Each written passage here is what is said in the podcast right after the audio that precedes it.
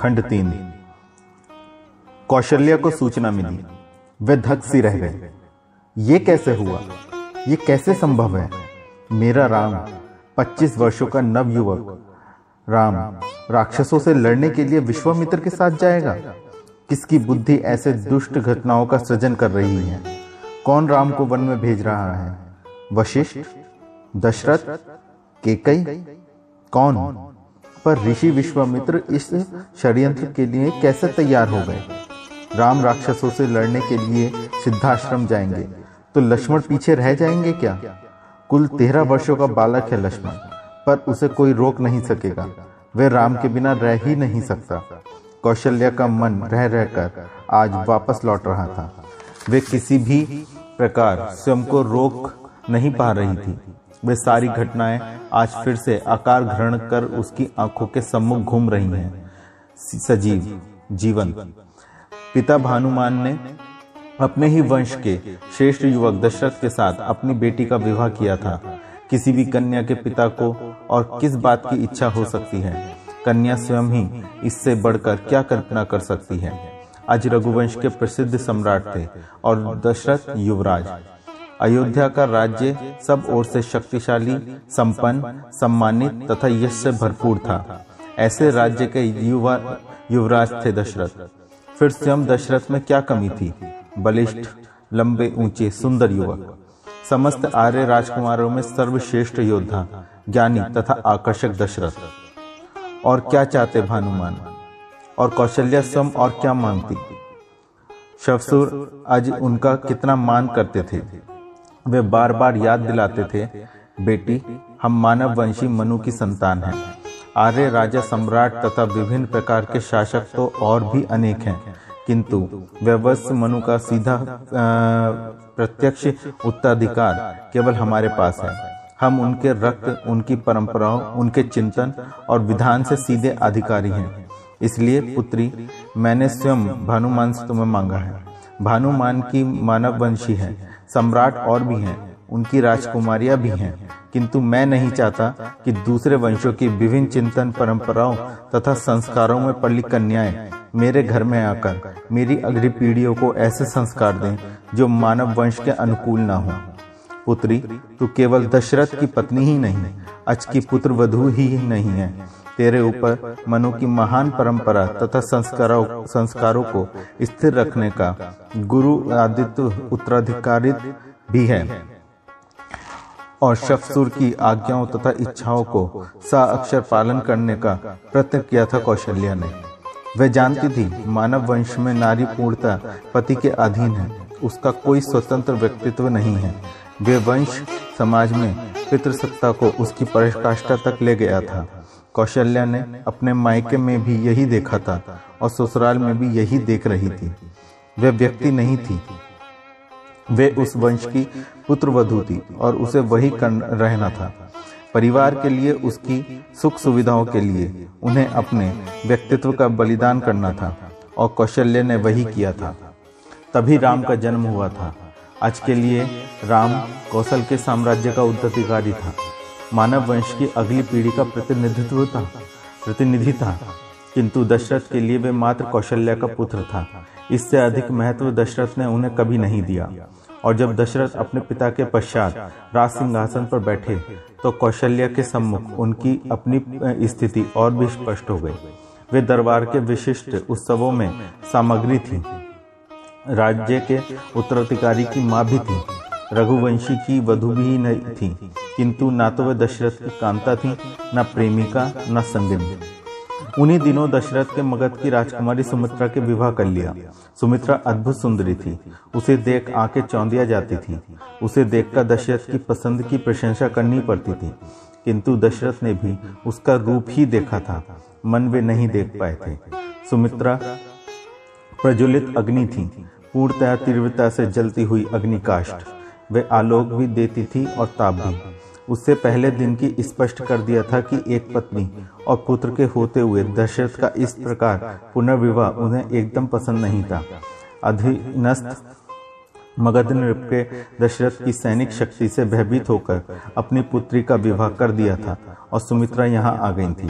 वे दशरथ और धर्म पत्नी थी और रहेंगी, किंतु न वे उनकी कांता प्रेमिका बन सकती हैं, न बनना चाहती हैं।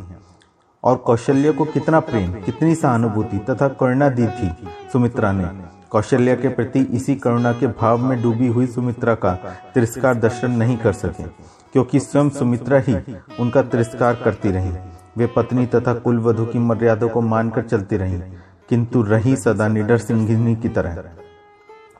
इस प्रकार दशरथ अनेक स्त्रियों के संपर्क में आए। उन्होंने अनेक विवाह किए, किंतु उन्हें जैसे संतोष नहीं हुआ।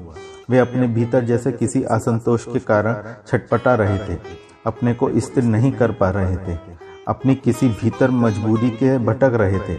इसी भटकन में सम्राट दशरथ के दिग्विजय के लिए देश विदेश में सैनिक अभियान चलाया गया। कौशल की सेना जिधर जाती, अपनी पदाघातों से पर्वतों को पीसकर चूर्ण बना देती थी।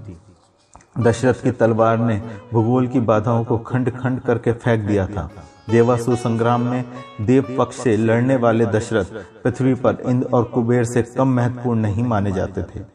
ऐसे समय में कौशल की सेनाएँ केकई देश में घुस गईं। वीर तथा प्रतापी माना जाने वाला केकई नरेश भी दशरथ के सम्मुख सर्वथा अक्षम सिद्ध हुआ। केकई नरेश ने आत्मसमर्पण किया और दशरथ की सेनाओं ने राजगृहपुर को पूर्णतः अवरोध में ले लिया। कोई नहीं जानता था कि केकई नरेश तथा उसके परिवार का भविष्य क्या है। वे बंदी होंगे अथवा उनका वध होगा। उन्होंने दशरथ के विरुद्ध लड़ने की मूर्खता की थी। दशरथ उन्हें कदाचित क्षमा नहीं करेंगे। तभी दशरथ के मंत्रियों ने उचित अवसर जानकर केकई नरेश से पूछा, क्या वे दशरथ से संधि करना चाहते हैं? केकई नरेश के लिए इससे अधिक प्रसन्नता का प्रस्ताव और क्या हो सकता था? वे तुरंत सहमत हो गए। राजा से वचन ले, मंत्री राजकुमारी केकई के पास गए। उन्होंने राजकुमारी से पूछा, वे इस विकट परिस्थिति में अपने परिवार की रक्षा के लिए क्या कर सकती हैं? केकई साधारण, कोमल एवं भीरू राजकुमारी थी, नहीं थी। वे असाधारण थी, हटीली, उग्र, तेजस्विनी, महत्वाकांक्षिणी तथा असाधारण सुंदरी। उसने कहा था, वे समाज की भलाई के लिए, देश के कल्याण के लिए अपने परिवार की रक्षा के लिए, राष्ट्र के सुख के लिए सब कुछ त्याग कर सकती है। मान, सम्मान, वे अपने प्राण दे सकती हैं। वे कठिन से कठिन दुख उठा सकती हैं। उसकी दृढ़ता को देखकर मंत्रियों ने उससे कहा था, यदि वे सत्य है तो तुम हमारे कहे अनुसार चलो। हम तुम्हारे पिता बंधु बांधुओं भाइयों की रक्षा का वचन दशरथ से ले लेंगे, पर उससे पूर्व एक वचन तुम्हें ध्यान में देना होगा। क्या? केकई ने पूछा, सम्राट दशरथ वृद्ध हैं। उनसे आयु में तुमसे आयु में बहुत बड़े हैं। पर यदि वे तुमसे विवाह की इच्छा प्रकट करें तो तुम अस्वीकार मत करना। इसे अपने यौवन का अपमान मत समझना। कर्तव्य समझकर इस कर्म को करो, ताकि तुम्हारे परिवार तथा देश की रक्षा हो सके। और केकई ने यह सब करने का वचन मंत्रियों को दिया था। मंत्रियों ने दशरथ को इस बात के लिए मनवा लिया कि वे केकई राज परिवार को कोई दंड देने से पूर्व परिवार के सदस्यों से मिलने। दशरथ ने राज प्रसादा के अंतपुर में प्रवेश किया। उन्होंने रूपवती केकई को देखा तो उनकी आँखें खुली की खुली रह गईं। इससे पूर्व उन्होंने ऐसा सौंदर्य कभी नहीं देखा था। गोरा रंग कुछ कुछ लालिमा लिए हुए, नीली गहरी झील जैसी आँखें कुछ कुछ पीले लंबे घने बाल, ऊँची तीखी नुकीली नाक, पतले लाल होठ, लंबा कद, स्वस्थ यौवन। दशरथ ने तुरंत निर्णय लिया कि उन्हें क्या करना है। केकई नरेश के साथ संधि की पहली शर्त थी, केकई का कन्यादान। और तब शर्त रखने की बारी केकई नरेश की थी। उन्होंने स्पष्ट शब्दों में कहा था, सम्राट, यदि मुझे एक वचन दे तो मैं केकई का विवाह आपसे कर दूँगा। कैसा वचन? केकई का पुत्र ही अयोध्या का युवराज होगा। दशरथ ने तत्काल वचन दिया और केकई से विवाह कर लिया। केकई अयोध्या में आई और सबने उन्हें देखा। वे सुदूर के कई देश से उन्मुक्त आर्यों की पुत्री थी। वे मानव वंश की स्त्री विरोधी मर्यादाओं से अनजान, स्वच्छंद वातावरण में पली राजकुमारी थी। वे दशरथ युद्ध में जाते तो वे कौशल्या के समान घर पर बैठ भगवान विष्णु के सम्मुख अपने पति की रक्षा की प्रार्थना नहीं करती थी। वे युद्ध की बात सुनते ही कवच पहन पति के साथ चलने को तैयार हो जाती थी केकई युद्ध में जा सकती थी। धनुष बाण का प्रयोग जानती थी। खड़क चला सकती थी और कौशल से अच्छे अच्छे सारथी के रस संचालन की कुशलता में होड़ ले सकती थी। चंबर के साथ हुए युद्ध में भी वे साथ गई थी। तब वह घायल सम्राट को लेकर वापस अयोध्या लौटी थी। तो अयोध्या के जन जन के मुख पर यही बात थी कि यदि केकई न होती तो सम्राट के प्राण न बच पाते। तब कौशल्या कहीं केकई की कृतज्ञ भी हुई थी। आखिर उसने कौशल्या के पति के प्राण बचाए थे। सुमित्रा तथा अन्य रारियों के आने से कौशल्या का विशेष अंतर नहीं आया था, किंतु केकई के आने की परिस्थितियाँ एकदम बदल गई थी। केकई को सुमित्रा के समान कौशल्या से कोई सहानुभूति नहीं थी वन उसने कौशल्या की ओर से आकांक्षाएँ ही अधिक पीड़ित करती रहती थी। कौशल्या मानव वंश की पुत्री तो थी ही। वे सम्राट के ज्येष्ठ पुत्र तथा ज्येष्ठ पुत्र की माता भी थी। ज्येष्ठ पत्नी तथा ज्येष्ठ पुत्र की माता भी थी। वे सम्राट पर साम्राज्य के उत्तराधिकार पर अपने अधिकार जमा सकती थी। केकई को उससे सतर्क रहना था। उसकी उपेक्षा करनी थी। यदि संभव हो तो उसे पीड़ित भी करना था। कौशल्य ने अपने लिए दशरथ के हाथों सतत तिरस्कार, उपेक्षा तथा पीड़ा पाई थी। उन्होंने कहीं स्वयं को समझा लिया था मना लिया था कि वे इतने की ही अधिकारिणी हैं। और उन्हें इतना ही मिलेगा। किंतु केकई तथा दशरथ के हाथों राम का तिरस्कार कौशल्या का हृदय चीर जाता था। कौशल्या लाख प्रयत्न करने पर भी भूल नहीं पाती थी कि अपने विवाह के आरंभिक दिनों में केकई ने अपने महल में उस सख्तवश घुस आए बालक राम को अपनी दासी से पिटवाया था। और जब अत्यंत आक्रोश में भरकर कौशल्य ने इस बात की चर्चा दशरथ के सम्मुख की तो दशरथ ने उपेक्षा से मुँह फेर लिया था। सुमित्रा, कितनी आग बबूला हुई थी इस घटना को सुनकर। वे कशा हाथ में लेकर के कई के महल में जाने को पूर्णतः उद्दीक थी। वे कौशल्या ने रो रोकर उन्हें रोक लिया था।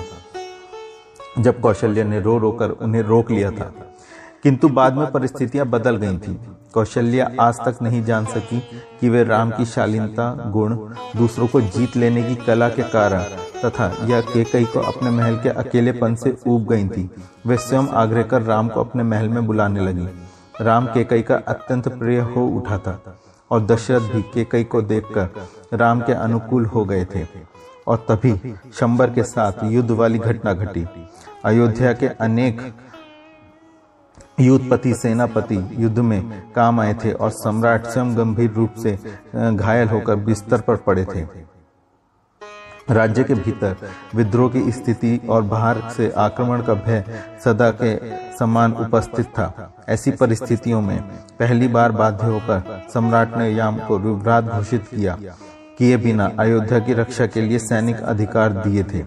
चौदह वर्ष के किशोर राम ने उन्हीं दिनों व्यवस्था, न्याय तथा सैनिक कर्म की जो योग्यता एवं क्षमता दिखाई थी, उससे प्रजा के साथ साथ दशरथ तथा केकई का मन भी जीत लिया था। उसने जीवन में पहली बार कौशल्या ने दशरथ के मुख से ऐसे शब्द सुने थे, कौशल्या, मैंने आज पहली बार यह अनुभव किया है कि मेरा इतना बड़ा बेटा है और वो भी इतना योग्य तथा सक्षम। ये मेरे लिए कितना बड़ा सहारा है। दशरथ की आँखों में बेहतर भावुकता बेहतर भावुकता के आँसू उमड़ आए थे। फिर बहुत थोड़े से अंतराल के साथ भरत और लक्ष्मण शत्रुघ्न का जन्म हुआ था। शायद ये पहली बार सम्राट तथा उनके शुभाकांक्षी मंत्रियों ने यह समझा था कि सम्राट क्रमशः बूढ़े और दुर्बल होते जा रहे हैं। इसके पश्चात युवराज पद के लिए सम्राट के पुत्रों में संघर्ष हो सकता था। फिर सम्राट को अपने लिए यश भी चाहिए था। प्रजा की आँखों में, मन में, प्रजा की आँखों में, मन में सम्राट के चरित्र का बिंब खंडित नहीं होना चाहिए था। कामुकतावश किए गए सम्राट के अनेक विवाहों के लिए किसी सार्थक व्यवस्था की आवश्यकता का अनुभव किया गया। सम्राट के दरबारी कवियों और इतिहासकारों ने दशरथ के पुत्रहीन होने, पुत्र की कामना से अनेक विवाह करने तथा अंत में पुष्ट ज्येष्ठी यज्ञ के माध्यम से चार पुत्रों की प्राप्ति की कथा बनाकर ग्राम ग्राम में प्रचारित कर दी। पर क्या ऐसी कपोल कल्पनाओं से तथ्य मिटाए जा सकेंगे? कौन नहीं देख सकता कि राम तथा अन्य भाइयों की आयु में कितना अंतर है। क्या लक्ष्मण, भरत और शत्रुघ्न राम को अपने बराबर का भाई मान सकते हैं? वे लोग राम को पिता तुल्य मानते, भाई मानते थे। राम उन्हें गोद में खिलाया करते थे। आज भी प्यार में भरकर राम यदा कदा उन्हें अपनी गोद में बिठा लेते हैं। और आज राम को ताड़का से लड़ने के लिए वन भेजा जा रहा है। क्या इधर राम के प्रति दशरथ का बढ़ता हुआ मोह मात्र आडंबर था? क्या वे नाटक मात्र था? या वे केकई के द्वारा वशिष्ठ को अपनी ओर मिलाकर रचा गया कोई नया षड्यंत्र है? संभव है कि कई नहीं ऐसा कोई षड्यंत्र किया हो। अपने बचपन से ही लक्ष्मण राम के अन्य अनुरागी रहे हैं। सुमित्रा ने सदा लक्ष्मण को राम के पीछे चलने का आदेश दिया है। कहीं ऐसा तो नहीं कि केकई राम को इस प्रकार मृत्यु के मुख में ढकेलने का प्रयत्न कर रही है? वे जानती है कि राम को जाते देख लक्ष्मण पीछे नहीं रहेंगे। वे भी तो साथ जाएँगे इन दिनों कि वहाँ हत्या हो जाएगी और केकई के बेटे का राज्य निष्कंटक हो जाएगा। पर विश्वामित्र इस षड्यंत्र में कैसे सम्मिलित हो गए? विश्वामित्र वशिष्ठ के भी, से भिन्न है। वे किसी प्रलोभन में किसी के दबाव में कोई गलत काम नहीं कर सकते। उन्हें धन का पद का भोग का कोई मोह नहीं हो सकता नहीं हो सकता। विश्वामित्र किसी षड्यंत्र में सम्मिलित नहीं हो सकते। अन्य अवश्य ही वे राम के हाथों राक्षस, राक्षसों का नाश करवाना चाहते हैं। तो क्या कौशल्या के राम इतने समर्थ हैं? वे जानती थी कि राम वीर हैं, सक्षम हैं, पर वे इतने समर्थवान हैं? कौशल्या का मन सहज ही विश्वास नहीं करता, पर वे विश्वामित्र पर विश्वास कर सकती थी। इसी के साथ ये खंड समाप्त हुआ। नमस्कार।